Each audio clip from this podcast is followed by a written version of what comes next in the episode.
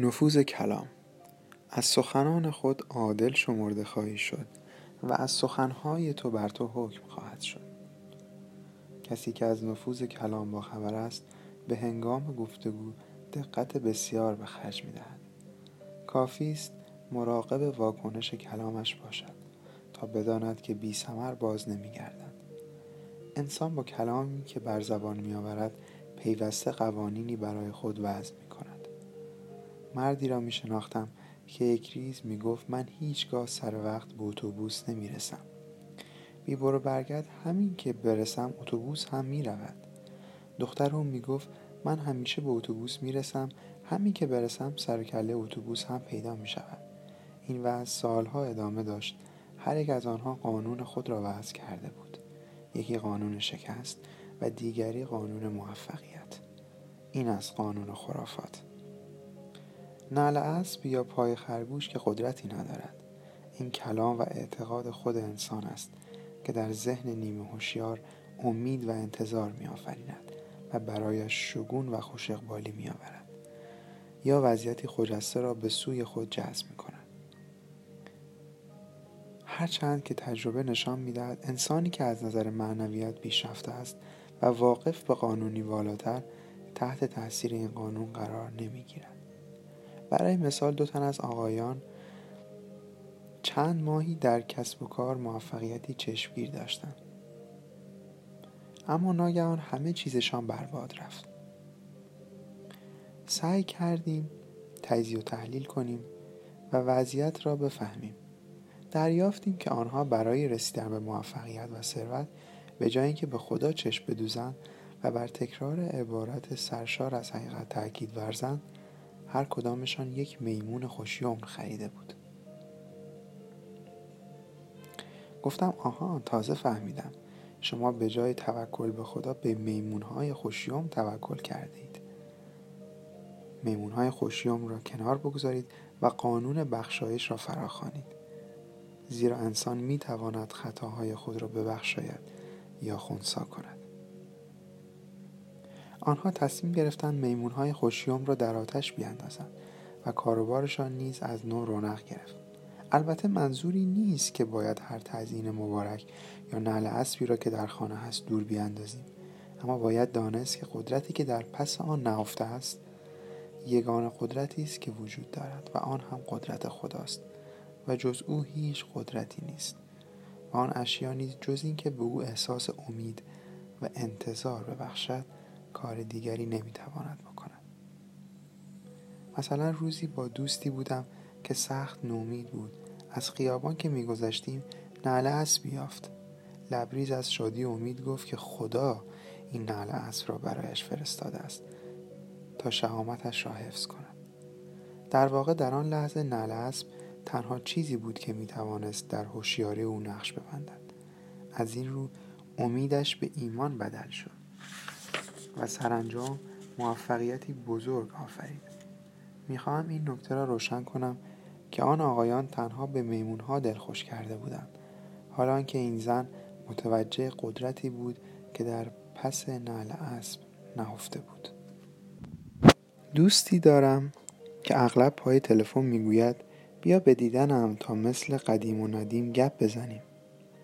این عبارت مثل قدیم و ندیم گپ زدن یعنی یک ساعت گفتگو حاوی 500 تا هزار واژه مخرب و موضوعهای اصلی عبارتند از اوضاع خراب مالی و شکست و بیماری و شکایت. من نیز پاسخ میدم نه متشکرم. در زندگی به اندازه کافی مثل قدیم و ندیم گپ زدم. آنها خیلی گران تمام می شود حاضرم گپی تازه بزنیم. درباره آنچه دوست داریم نه درباره آنچه که مطابق میلمان نیست. یک مثل قدیمی می‌گوید تنها به سه منظور جرأت کنید کلامتان را به کار ببرید برای طلب شفا و برکت و سعادت. چه آدمی درباره دیگران بگوید درباره او خواهند گفت و هر آنچه برای دیگری آرزو کند همانا برای خود آرزو کرده است. تن و نفرین به خود دشنام دهنده باز می گردد اگر انسانی برای کسی بدبختی بخواهد بی تردید بدبختی به سراغ خود او خواهد آمد. اما اگر بخواهد به کسی کمک کند تا به موفقیت برسد همانا راه موفقیت خود را هموار کرده است. تن به یمن کلام و در پرتو بینش روشن می تواند دگرگون و بازآفرینی شود و بیماری را یک سر از صفحه هوشیاری بزداید. انسان آگاه از ماورا طبیعه می‌داند که بیماری در ذهن ریشه دارد و برای شفای تن نخست باید روح را شفا داد. اگر بگوییم بیماری و بدبختی زاییده تخلف از قانون محبت است به خطا نرفته ایم به شما حکمی تازه می دهم که به یکدیگر محبت کنید و در بازی زندگی محبت و نیکخواهی بر هر تدبیری پیروز می شود زنی را می شناسم که ظاهرا سالیان سال دچار مرض پوستی وحشتناکی بود. پزشکان از علاج او درمانده بودند و زن سخت نومید بود. بازیگر صحنه بود و میترسید مبادا ناچار شود حرفهاش را رها کند. راه دیگری نیز برای حمایت از خود نداشت. واری در نمایشنامهای بازی خوبی ارائه داد و در همان شب گشایش موفقیتی چشمگیر به دست آورد. ناقدان بهبه و چهچهشان را بر سرش باریدند و او شاد و سرمست بود. اما روز بعد ورقه اخراجش را به دستش دادند. مردی از بازیگران به موفقیت او حسد ورزیده و زمینه اخراجش را فراهم کرده بود. احساس کرد نفرت و انزجار سراسر وجودش را فرا گرفته. فریاد برآورد خدایا نگذار از آن مرد کینهای به دل گیرم. آن شب در دل سکوت دست به دعا برداشت و ساعتها به راز و نیاز ادامه داد. زن گفت چندی نگذشت که به سکوت و سکونی بی نهایت ژرف رسیدم. انگار با خودم و آن مرد و با همه دنیا در آشتی و آرامش بودم. دو شب پیاپی به این کار ادامه دادم و روز سوم دریافتم که بیماریم کاملا شفا یافته. او با طلب محبت یا خیرخواهی قانون را اجرا کرده بود و مرض که زایده نفرتی نیمه هوشیار بود ناپدید شد. هر ناهماهنگی ظاهری نشانه ناهماهنگی باطنی یا ذهنی است. رخساره خبر می‌دهد از حال درون. خیرخواهی انسان نیکخواه پیرامونش حاله عظیم از حمایت میآفریند.